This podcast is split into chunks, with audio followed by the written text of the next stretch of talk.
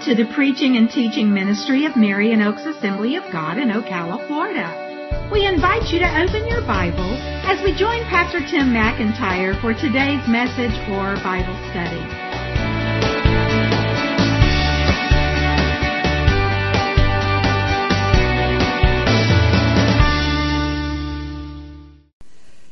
I will start off with a question like I almost always do to get you thinking. When you tell a story, where do you start? When you tell a story, where do you start? Well, the obvious answer is at the beginning. Yeah, I just heard somebody, at the beginning. How do you determine where the beginning is? Now, don't point at anybody, but do you know some people that tell a story and they're not sure where the beginning is, so they go way back and share everything, and you get to the end, it's like, you know, you could have just said this in like 4 or 5 sentences instead of the last half hour. I won't ask for anybody to confess that you're one of those people. I know I can get a little long-winded sometimes telling a story.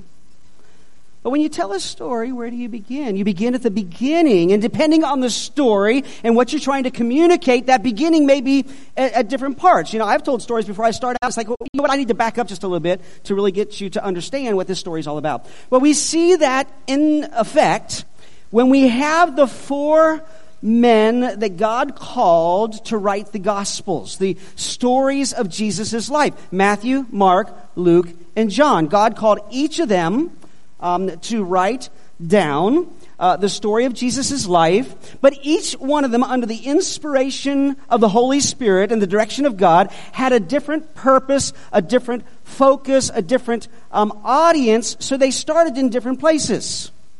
Okay? What we think of as the traditional Christmas story is only shared by 2, Matthew and Luke, and they share different details. But as we look at the Gospels, we see Matthew, his purpose in writing his gospel was primarily to the Jewish people to show that Jesus was their Messiah. And so he starts off with a genealogy to show that Jesus is descended from Abraham, their father, their patriarch. He's also descended from King David. And he jumps right into the story of Jesus' conception and birth through the eyes of Joseph, because that's where the lineage will be accounted for. And then all through his gospel, he keeps pointing to fulfillment of Scripture. So the Jewish people, I mean, the gospel is good for anybody, the Gospel of Matthew, but so that the Jewish people in particular would read this and say, hey, Jesus is our Messiah. And then you have Mark. Mark was a younger man, at least at the time Jesus was around, and I don't know exactly when he wrote his gospel, but he was one of these guys who's like, just tell the story, give the details, what's most important. And, you know, if you read his gospel, it may stand out to you. He says, and then immediately this, and then immediately that. And then it's like one of these shows that's really fast-paced, and it shows you this, and boom, it cuts to another, goes to another. That's the way Mark wrote. And he totally ignored the birth of Jesus. He just jumped right in saying, God sent John to tell us about Jesus. And he jumps in and talks about Jesus. It's also the shortest gospel. And then you have Luke, and we've been working our way through Luke over the last year or so. And about a year and 3 months ago, we started in there, and Luke is the analytical, logical, write it all down, make it real clear and plain. And he starts with, okay, John came to prepare the way, so how did John show up? So he talks about how John showed up, and he was prophesied and predicted by an angel, and how that happened, and how Jesus showed up. And he shows it from Mary's perspective, where the angel shows up and talks to Mary. Because his purpose was to write for everybody, and he wants to let everybody know that everybody's involved, not just the men, not just the Jews, but even the women. I know that sounds racist, not racist, but sexist, but that's just the way their culture was. Women didn't count for much. But no, women are important to Jesus, and everybody's important to Jesus. And so he structures his whole gospel that way. And then you have John. And John was the last one to write his gospel. The others were written within a couple decades after Jesus died, was buried and resurrected and ascended to heaven. John is writing several decades after that. And most of the people he's writing to have already perhaps heard of Matthew, Mark, and Luke. And that's why the Gospel of John is so different, because he's writing from a different perspective and kind of filling in the gaps and that kind of stuff. But when John says, I'm going to write my story of Jesus, well, I want to start at the beginning. In fact, I'm going to start before the beginning. Not just the beginning of Jesus, but the beginning of the world. Because Jesus was there before the beginning of the world. And John's introduction, his gospel is a little bit more theological, and we sometimes think of theology and theological stuff as kind of, dull, dry, and boring. It doesn't have to be dull, dry, and boring. Some people are really good at making it that way, but it's not supposed to be. Theology literally means just the study of God and the study of God's stuff. And so we're going to jump into John's story about Jesus coming into the world. And we're going to be reading from John chapter 1, verses 1 to 18. And the title of my message today is "The Word Became Flesh," because that's the phrase in verse 14 that John uses to describe Jesus coming into this world. The Word became flesh. So let's just look at the passage. John chapter 1, starting in verse 1. "In the beginning was the Word, and the Word was with God, and the Word was God. He was in the beginning with God. All things were made through him, and without him was not anything made that was made. In him was life, and the life was the light of men. The light shines in the darkness, and the darkness has not overcome it. There was a man sent from God whose name was John." Not the same John that's writing this gospel, John the Baptist. "He came as a witness to bear witness about the light, that all might believe through him. He was not the light, but came to bear witness about the light. The true light, which gives light to everyone, was coming into the world. And he was in the world, and the world was made through him, yet the world did not know him. He came to his own, and his own people did not receive him. But to all who did receive him, who believed in his name, he gave the right to become children of God, who were born not of blood, nor of the will of the flesh, nor of the will of man, but God." And then here's the key phrase we're focusing on today. "And the Word became flesh and dwelt among us." The Word became flesh and dwelt among us. "And we have seen his glory, glory as of the only Son from the Father, full of grace and truth. John bore witness about him and cried out, 'This was he of whom I said, he who comes after me ranks before me, because he was before me.'" So that's a little funny. He says, Jesus showed up after I showed up, but he's still more important because he actually existed long before I was, or long before I did. Verse 16, "For from his fullness we have all received grace upon grace. For the law was given through Moses, grace and truth came through Jesus Christ. No one has ever seen God, the only God, who is at the Father's side. He has made him known." So John deliberately begins his story of Jesus' life like another passage that maybe you're familiar with. In the beginning. What other book of the Bible starts with "in the beginning"? Genesis, the very, very first book of the Old Testament, talks about how everything came into being. And it says that in the beginning, God created the heavens and the earth. And how did God create them? He spoke. It says, "And God said, let there be, and there was. And God said, let there be, and there was. And God said, let there be, and it was." God's word went forth and created everything that has ever been created. It's interesting, if you ever do a study of the Gospel of John, more than just a cursory reading, you will find that almost every single major idea and theme that is found throughout the book is found in these first 18 verses. God's Word, the Son, his relationship with the Father, light and darkness, life, both physical life and eternal life. And it's a really, really interesting study. But the good news is I'm not going to take you through all that this morning. By the time I get to the end, you say, "Well, Pastor, you still took us through a good bit." Well, we're just going to do the best we can to try to understand what John's trying to communicate in these first 18 verses and what that says about why Jesus came and what that should mean for us today. So that's what I want us to look at today. I want to talk about the meaning of these verses, it's significant for us, and how we can apply it. So we're going to break it down just a little bit and talk about the meaning. And first of all, I want to talk about the meaning of the Word. The meaning of the Word. It says, "In the beginning was the Word." What is this Word? Who is this Word? What does this Word represent? Now, if you're familiar with the gospel story, which many of you are, or even just reading through these 18 verses, if you're familiar with Jesus, it's quite obvious. The Word's Jesus. But when you first start out, you don't know that. John says, in the beginning was the Word. And so when people would read this for the first time, they're like, what is this word John's talking about?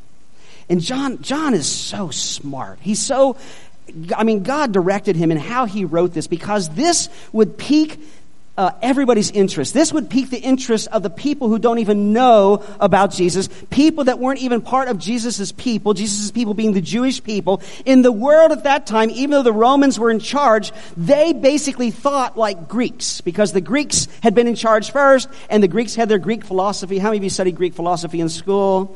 How many wish you hadn't studied Greek philosophy in school? Yeah, and so the philosophical worldview of the Greeks was all through the world. And when John said, in the beginning was the Word, that was kind of a, I won't call it a trigger word, but a word that even people that don't know about Jesus would immediately say, the Word. You see, in Greek philosophy, in Greek reasoning, the Word was this impersonal. It wasn't a person, it wasn't a being, but this impersonal principle called reason that was behind everything and basically caused everything to be and kept everything in order.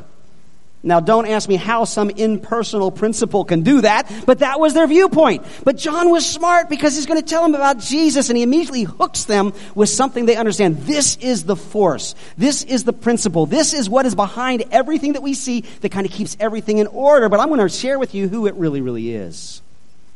But the Jewish people had a totally different viewpoint.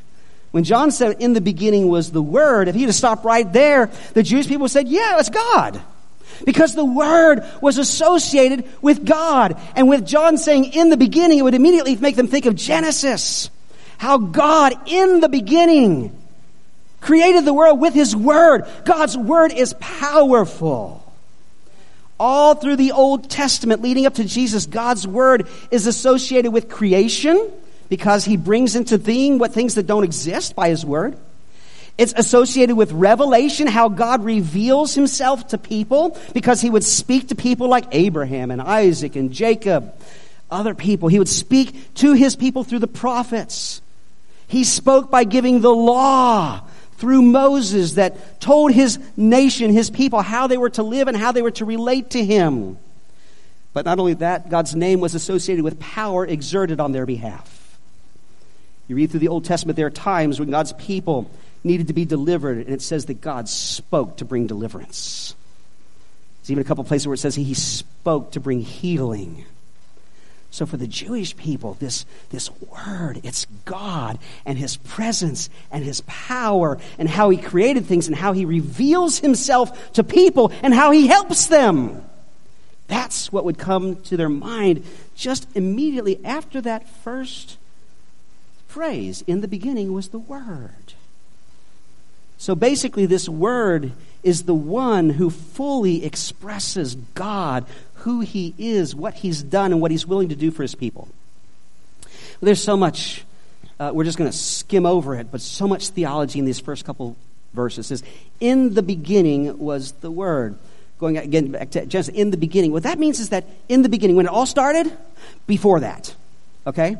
In the beginning, at that point in time, when God spoke and created the world, God already existed. But John is saying, at that point in time, this Word was already there too. Now again, we've had the spoiler. We know this Word is talking about Jesus. And so it's saying that Jesus is, to use the theological term, pre-existent. In other words, He existed before anything else was, just like God. In the beginning was the Word, and the Word was with God. So this Word, now that would confuse the Jews a little bit. Say, well, wait a minute, how can He be with God? Because I thought He was God. I thought the Word was God. No, the Word was with God. That means that this being, this whatever it is with God. And the way that's worded, He's in close interpersonal relationship with God. Before anything else existed, this Word was with God, separate from God, but yet in close interpersonal relationship. And then the next step would really, and this was a big stumbling block for the Jewish people, because it says the Word was God. In other words, this Word existed before anything else, just like God, was in close personal relationship with God, and yet also was God too. And this is the beginning, the foundation of our understanding of the Godhead being a Trinity, Father, Son, the Holy Spirit. John's going to bring out the Holy Spirit later in his book. And I know, I can't dig deeply into this, but I know the Trinity, it's like, well, it doesn't seem to make sense. You know, how can it be one God but three persons or personalities? But that's what we see in Scripture. We serve one God with three different personalities, Father, Son, Holy Spirit. When we talk about this in our membership class, and we're not going to dig deeply into this, one thing that gives me really hope with this, because I think it's just one of those things that's true. We don't understand it. But there's a lot of things I don't understand, but they're still true. I don't know if we'll understand it when we get to heaven.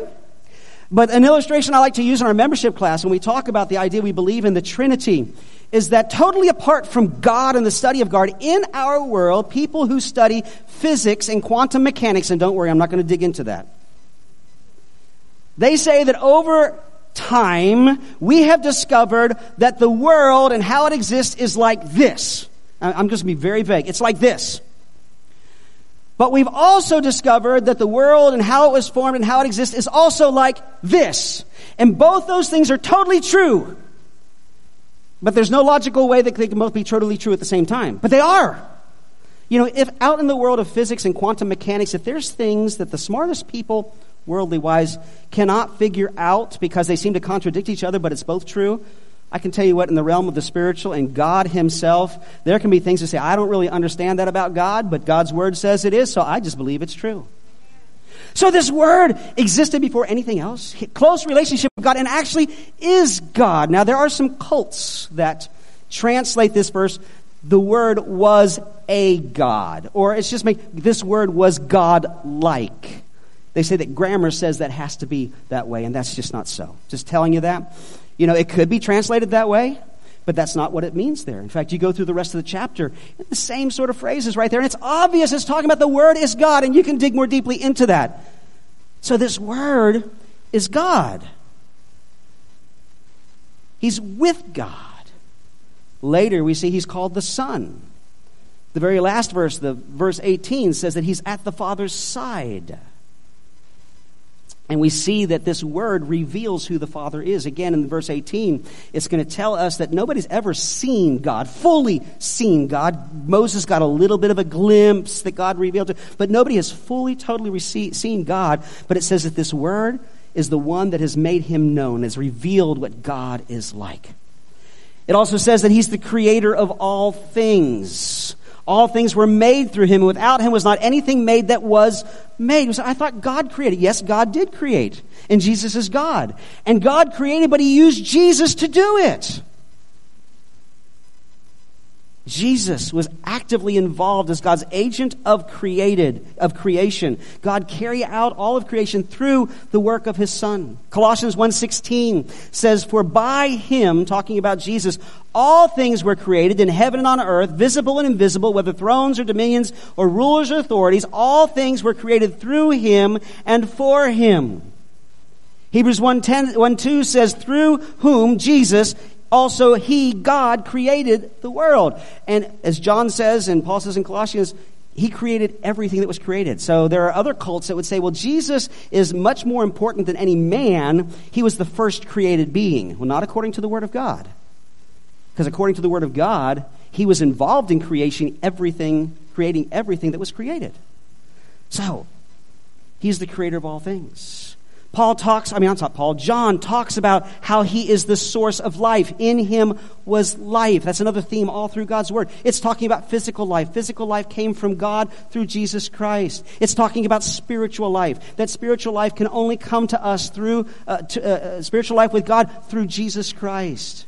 He says this life was the light of the world. Another great theme through John is light. In fact, that's a theme through the whole Bible. Light versus darkness. In the beginning when God creates, everything's dark. He says, let there be light. And for the rest of history of mankind, especially in the Word of God, but we even see the nuances in our society that light is what is good and right and just, and darkness is what is wrong and sinful and evil. And it says that this word was the source of life, and this life was light, the source of all that is good. And I love that part. It says, and the darkness has not overcome it. Oh, can I tell you from the very beginning, the darkness has tried to overcome the light. And there are times we go through things where it seems like the darkness has overcome the light, but the darkness can never totally overcome the light. It can't. It can't. So this word, what is it? Jesus is this word. He's talking about Jesus. Jesus is the ultimate self-disclosure of God. Jesus is the ultimate way in which God has communicated to man and revealed who he is and what he is like. That's the meaning of the word. Now I want to talk for a minute about the meaning of became flesh. Became flesh. That's what we celebrate at Christmas time. God himself, Jesus Christ, came to this earth and became human. Does that mean he stopped being God? No. Jesus always has been God. While he was on earth, he still was God. And after he left this earth, he still is God. Before he came to this earth, he had nothing about humanity in him or about him. But when he came to this earth as God, he also took on humanity. He became flesh. We can't even begin to understand that. The eternal, omnipotent, all-powerful, omniscient, all-knowing, omnipresent, all-present God limited himself to become a man. And he did it not just by showing up as a big, strong, manly man, but he did it by becoming a baby. That's what Christmas is all about. He took on flesh. He became human. Again, fully God, yet fully man. Paul writes about this in Philippians 2. He says, verses 6 and 7, who, talking about Jesus, though he was in the form of God, in other words, he was God, did not count equality with God a thing to be grasped, but emptied himself by taking the form of a servant, being born in the likeness of men. So Jesus was God. And I mean, there's this big problem in the world. It's got to be taken care of. People can't do it. God's got to do something about it. And the solution is he's going to come to earth. And he did not selfishly say, oh, no, I don't want to stay here. Oh, no, I'm just going to keep being like I am God. But I am willing to put some things aside. You know, it says here, emptied himself. And theologians have been debating for 2,000 something years about exactly what that means. But from what we see in Scripture is that God, Jesus, when he was here, was still 100% God. But in some ways, in some forms, he veiled that. You can say he muted that. So that's why you can see when you read stories about Jesus while he's here on earth, and there's certain things he didn't know. Well, in his deity he did, but he had muted that. So in his humanity he did not know. A good example is when he says that, you know, no one knows the day and hour when the Son's going to come back. And when Jesus was in his flesh, he had muted that part of his deity, so he did not know, but I believe he knows fully now, you know. And there are other things, but yet there's times you see where the deity was not, I again use the phrase, muted, because he knew what people were thinking. He knew certain things he shouldn't have been able to know as a man because he was fully God. But he became flesh. And it goes on to say that John bore witness of him. In verse 6, it says, there was a man sent from God whose name was John. That's almost like the beginning of the Gospel of Luke. That's exactly how Mark. That's how Mark starts. It says, God sent John. Now, John was not the light. There were some people in the first centuries of the church and stuff who thought, well, maybe John was the one that God sent to do. No, John was just the one that God sent to prepare the way. In fact, John says, I'm not him, but I'll show you who he is. And he pointed out to Jesus. So John bore witness to him so that people would believe. And it says that this one, this God who existed before the world and created the world, came into this world he created, and they didn't recognize him. And they rejected him. We see that all through the stories of Jesus' life. But fortunately, there were some who did, over time, recognize who he was. And they did receive him. They did believe him. Most people rejected him. When he came to his own creation, and his own people did not receive him, but some did. And all who did receive him, all who believed on his name, he gave the right to become children of God. You know, sometimes there's this idea that we're all children of God, and that just is not true. We're all created by God, uniquely created by God, uniquely loved by God, but we are not children of God until we turn to Jesus. Until we receive and until we believe. That's what John is saying here. What does it mean to receive? Well, what would it mean if it says if somebody came to you and you received them? It means that you accept them, that you have a relationship with them, you welcome them, you begin to interact with them. In the Gospel of John, it indicates that this is not just knowledge or agreement of facts, like, yeah, I know Jesus existed, blah, blah, but it means to have a personal relationship, to welcome, to accept, and in the case of Jesus, to trust and submit to him. Be sort of like saying, well, you know, do you know the governor? Well, I may know some stuff about the governor. I don't know that we have anybody in here that actually knows the governor, but there are people that know the governor. I mean, they know the governor because they can call him up, they can talk to him, they have met with him, they can shake his hand, they can eat dinner with him because they have a relationship with him. And that is the same difference here. It's not just people that know about Jesus or even people that agree that what the Bible says about Jesus is true. Yeah, I believe that Jesus is God and everything that John wrote here, I believe all that and that he came and he died for my sins, that unless we actually apply that to ourselves, it's just knowledge. In fact, James tells us that's the kind of faith that demons have. So if you just believe in Jesus to the extent you say, well, I believe everything the Bible says about, but you don't have a personal relationship, you got demon faith. Don't mean to insult you, but that's what James says. But he says he received them and they believed in his name. In the Bible, the name represents the whole person, who they are, their character, what they do. That's why the name of the Lord is a strong and mighty tower, because that's what God is. Trusting in the name, it means trusting in God. It's just another way of saying that. And it says to believe in his name, to have confidence in and be fully persuaded about him. Everything that is true about him. To those who received and believed, he gave right to be children of God. Now on this side of the cross, we realize that means we put our trust in who Jesus is and what he accomplished on the cross, so that our sins could be forgiven and we accept him. We make him our Savior and our Lord. And it says that this only comes about because of God's work. Verse 13 says, who are born not of blood, nor the will of the flesh, nor the will of man, but of God. In other words, it has nothing to do with the physical. It has nothing to do with the husband saying, hey, let's have a baby. It has nothing to do with some kind of physical act. It has nothing to do with a certain ethnicity. It has nothing to do with this physical. It's all spiritual. It's only brought about by God. Not because people decided to have another kid. That's how we become children of God. So we go on to the last part of that, the meaning of dwelt among us. The Word became flesh and dwelt among us. And we see some explanation of that in the last part of the passage here. Again, that word dwelt, we read it and say, well, he came to live with them. That's what it means to dwell. But that particular word would just resonate in the Jewish people's minds, because that word literally means that he came and pitched his tent. You may say, what? Well, why would that resonate? What's the big deal? Jesus came and pitched his tent with his people. But you see, the tent that they would think of is the tent that God had his people build when they were going through the wilderness, because God says, I'm going to come down and dwell right in the middle of you. I'm the almighty, all-powerful, omniscient God, creator of heaven and earth, but I have chosen you to be my people, and I'm going to come down and manifest my presence right in the middle of you. As they traveled through the wilderness and they would camp for the night, they had an exact way they would lay out the campsite, and God's tent, God's presence was right in the middle.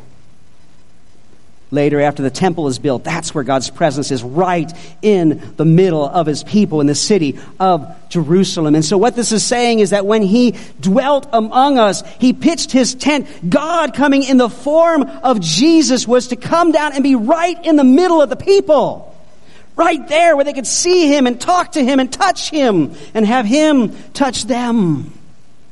He came to dwell among them. This makes me think of how Matthew referred to that. The prophecy from Isaiah that said, someday a virgin will give birth to a son, you know.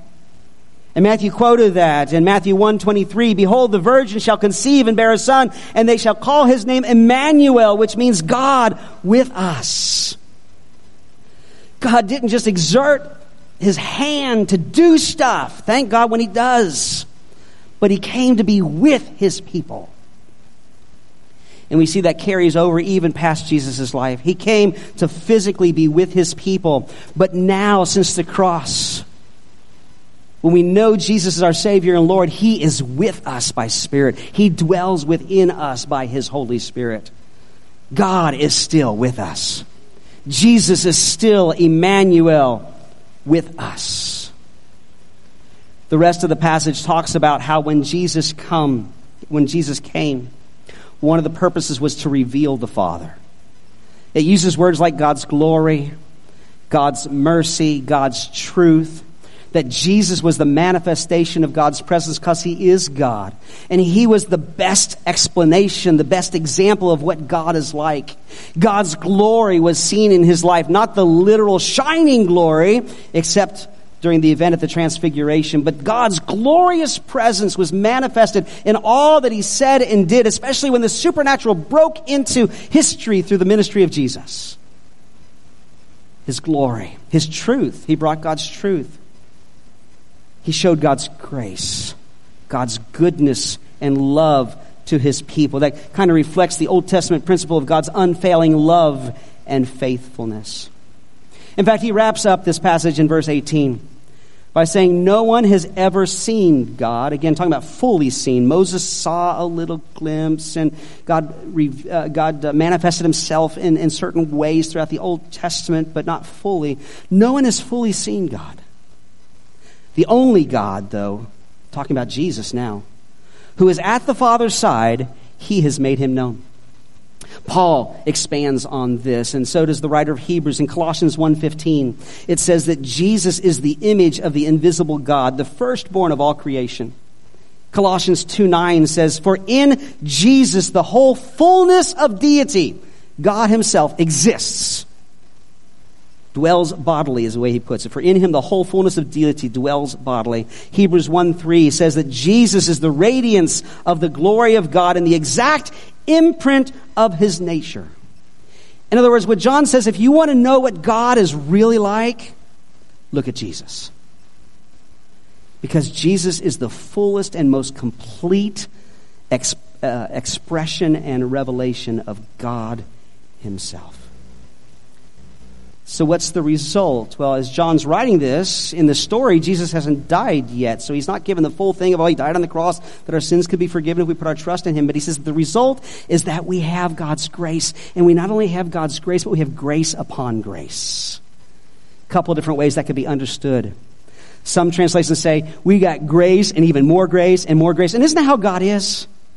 As we seek to serve him and love him, he blesses us and he gives us even more blessings. Yeah, we got to deal with problems. We live in a sinful, fallen world. But he's there with us. And it's one blessing after another blessing after another blessing after another blessing. Until we get to heaven when it's all blessings. Thank you, Jesus.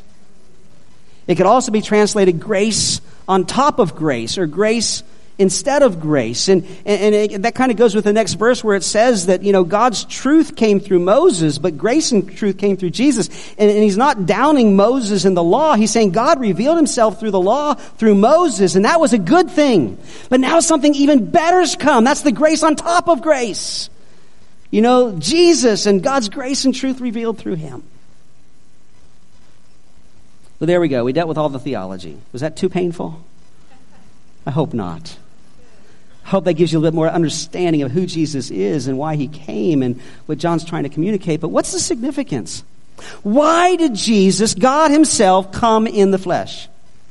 Why did Jesus come at Christmas time? Well, scholars say it really wasn't December 25th, but that's okay. We can celebrate it then. Why did Jesus come to this earth? Why did he become flesh? And this passage tells us two reasons. Two reasons. The first one is this. Jesus came to reveal God to people. Jesus came to reveal God to people. Yes, the Jewish people and those who became associated with him did have some revelation of God. They had a lot of great revelation of God through the Old Testament and that kind of thing, all the ways that God had worked on behalf of his people throughout history and how he'd spoken through his prophets. But there was still this kind of real major barrier between them and God. And to be honest with you, there always will be, because God is so far above and beyond anything that we are. But in the process of salvation, God says, I want to reveal myself more fully. And I will do that through Jesus' coming.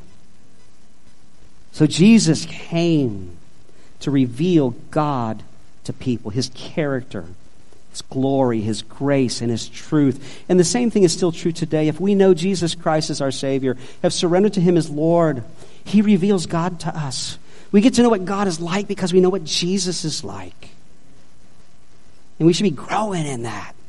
I don't know about you, but I haven't arrived yet. A lot farther along than I was, but I haven't arrived yet. But Jesus not only came to reveal God to people, but Jesus came to reconcile people to God. Again, this is the prologue. This is the introduction of John's book. He hasn't gotten to where Jesus is rejected and crucified and what that means, but his resurrection, his death brings forgiveness. His resurrection brings new life, but he'll get to that. And we have the whole rest of the New Testament to explain the further part of the story that John starts here. The gospel, the good news that says that all people are sinners. Genesis starts, in the beginning God created, and you have this beautiful chapter of when God created, and it isn't very long. You only got like one and a half chapters where everything's cool, and then sin enters the world and everything's a mess. And it doesn't get straightened out to the last chapter or two of Revelation. Because humanity rebels against God, chooses their own way, and we're all part of that humanity. We all have sin. All have sinned and fall short of the glory of God. God's glorious presence, God's glorious mercy and his grace. We don't deserve it. We can't earn it. Paul goes on to say, that's from Romans. Paul goes on in Romans to say, but the wages of sin is death. Because of that, we all will die physically. But not only that, we are dead spiritually.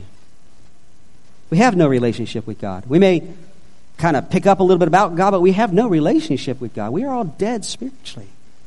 But that same verse goes on to say, but the gift of God is eternal life through Jesus Christ our Lord. So Jesus came to earth, yes, to reveal more about God to people, but to reconcile people to God because he was headed for the cross. We often say he was born to die. The whole purpose. He was a good person. He had some great teachings, great example, but he was born to die. God himself came to earth to live the perfect life that we cannot live, to die a death he did not deserve, to pay the price for our sins so that we can be reconciled to God. We are part of that world that he came into. He came into the world, but the world did not receive him. The world did not reject him. As I said earlier during communion, this is not just talking about the physical world. This is not just talking about the world of people. This is talking about the world that is in rebellion against God, an evil society, rejecting God and his authority. But Jesus came to set in motion a plan that would turn it around for those who would respond. And so as we look at this passage, it talks about Jesus came to reconcile people to God. We have a choice. Just like the people then, it says that most of his people rejected him. But there were some who received. Some who believed. And that's been true all through history since then. Great majority of people reject Jesus Christ and the revelation of God through him and who he is and what he's done. But there have always been the remnant, those who heard the truth, those who received him, and those who believed upon him and accepted him as Savior and Lord. And I would just pause right here to say that if you are here today or you're watching online and you have never done that, maybe you know all the facts, maybe you don't, maybe you have an understanding, maybe you thought you're cool because I understand this stuff, I accept it, whatever, but you've never surrendered your life to Christ. You've never come to him to ask him to forgive you of your sins, not because you're so good, but because he is and he died for you. I challenge you to do that today, to take that step that John wrote about, to receive, to believe, to put your trust in, put your faith in, put your hope in. Results in salvation and the blessings of God's grace. So as we wrap this up, how do we apply this? Got the theological, we talked about the significance. How do we apply this? Let me just give you a couple of ways to apply this today. Worship team's coming. We're going to be wrapping this up in the next just little bit. First one is this. Accept Jesus Christ as your Savior and Lord. That's why he came. John 1:11-12, he came to his own, and his own people did not receive him. But to all who did receive him, who believed in his name, he gave the right to become children of God. God offers to every human being the right to become his children if they will receive, if they will believe Jesus, who he is, what he has just explained theologically, and what he's done, which he will explain in the rest of his gospel and all the other writings we have of the New Testament. Accept Jesus Christ as your Savior and Lord. The second thing is this, is get to know God by getting to know Jesus. Unfortunately, there are people that will make a commitment to the Lord, accept Jesus as their Savior, go to church, but they never take much time to get to know him. Peter exhorts us in 2 Peter 3:18, but grow in the grace and knowledge of our Lord and Savior, Jesus Christ. And the byproduct is that you're going to grow in the grace and knowledge of God our Father, because Jesus is the greatest representation and revelation of who God is and what he's like. We don't just start that relationship, which is significantly important. Saved from our sins because Jesus is our Savior. But we begin to grow in that relationship. How do we do that? Well, you've got to have that relationship first. We just talked about that. But you do it through God's Word, because that's how we learn more about Jesus, is through his Word. We spend time with him. Read his Word. Meditate on it. Study it, which sounds really...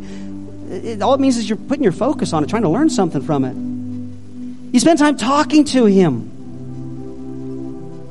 just like you would anybody else. I know it's a little bit different because you can't see him, you can't touch him, but God is there. You can talk to him just like anybody else. And if you learn to hear his voice, you will hear him too. I don't mean an audible voice. I know very few people that have ever heard an audible voice of God, but through his Word, you will hear him speak to you. And Jesus is the best way to get to know God. I really think you ought to read all through God's Word. Some parts are harder than others, and some... I mean, I have to admit, I really skim through the genealogies, you know. Some are more applicable at the particular moment, but God's Word has a lot to offer us to help us to grow in our relationship. And so take the time to get to know him. That's why Jesus came. And I would just add this to that, that we can do that not only by ourselves, which we should do, but in conjunction with other people. You know, Jesus founded the church. His presence is in the church, in each individual person who's accepted him as Savior. But also, Paul talks in Corinthians that as the church is gathered together, God's presence is there in a special way. And I see two main purposes for that. One is we got to work together to reach other people for Jesus. Tell them the good news that we've had the privilege of knowing and responding to. But the other one is so we can be there for each other, because this life can get rough. To be there for each other, to encourage one another, to challenge one another, and to help each other learn more about God through Jesus. So the second challenge is get to know God by getting to know Jesus. And the two more, just real quick, are encouragements. I don't know if you need to hear this today. I would not be surprised if more than half the people in this room or watching online, you need to hear this, these last two. Number one, be encouraged that the darkness of this world can never overcome the light of Christ. Be encouraged that the darkness of this world can never overcome the light of Christ. Now, I know it looks iffy sometimes. I know things can come against us. Things can overwhelm us. We got a physical diagnosis. It's like, what in the world is happening, and why is it happening? And if God doesn't do something, I don't know how long I am for this world. I'm in a lot of pain. Whatever it might be physically, it could be a financial thing. Something caught you unaware. Maybe you made a poor decision, a poor choice, whatever, but your finances are a mess. Maybe your marriage is in a shambles. Maybe you're alienated from your children and your parents. Other relationships, things are just terrible at work, tough at school, whatever you might face. As the enemy tries to get you down, to say your world is dark, there is no light. Jesus is that light. And please know that no matter how dark it seems, you keep looking to Jesus, the light.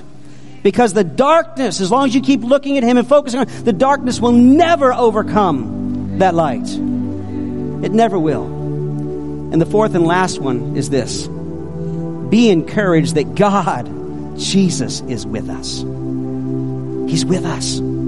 The Word became flesh and dwelt among us. He now dwells within us. As Matthew referred to Isaiah's prophecy, this one to come would be called Emmanuel. God is with us. And again, sometimes you may be going through something and it feels like, I don't sense God's presence. It says He's with me, but I can't tell. Can I tell you, He's with you. He's with you. You may be going through a test. They say the teacher's always quiet during the tests. God will let us go through some tough stuff sometimes, but He's there. He's there. He's there. Let's all stand together. I'm going to invite our elders and my wife, Pastor Jan, to come. We're going to close as we often do. The worship team will lead us in some worship. I encourage you to take this time to sing along, to meditate on what God spoke to you about today. If there's something you need to do about it, take care of business with God today. But if you need Jesus Christ as your Savior, you want to surrender your life to Him, come. We would love to pray with you to see that happen. If you've got any questions, we'll answer them as quickly as we can and pray with you. But also, as you are here today, if you've got a need in your own life or you're concerned about a family member or friend and you would like somebody to pray with you, that's what we're here for. You come. We'll pray with you. You can share as much as you like, not too long, or as little, or you can just say, just pray for me. But that's why we're here. Let's take a couple moments to do that. And then afterward, either myself or my wife will come back to close our service today. You are the Word. What a powerful name. Oh, aren't you thankful for the name of Jesus? Oh, Lord, we praise you, God. We thank you, Lord, that you came to earth as flesh so that we can have a personal relationship with you. God, I pray for that one that is listening to the sound of my voice that has not quite made the decision to surrender their lives. I pray, God, they would choose today to surrender their heart and life to you. Father, we thank you. Lord, I speak blessings over everyone that is here. As we leave this place, may we enter the mission field. God, may we be your hands and feet to the hurting, to the lost. In Jesus' name. And everybody said, amen. God bless you.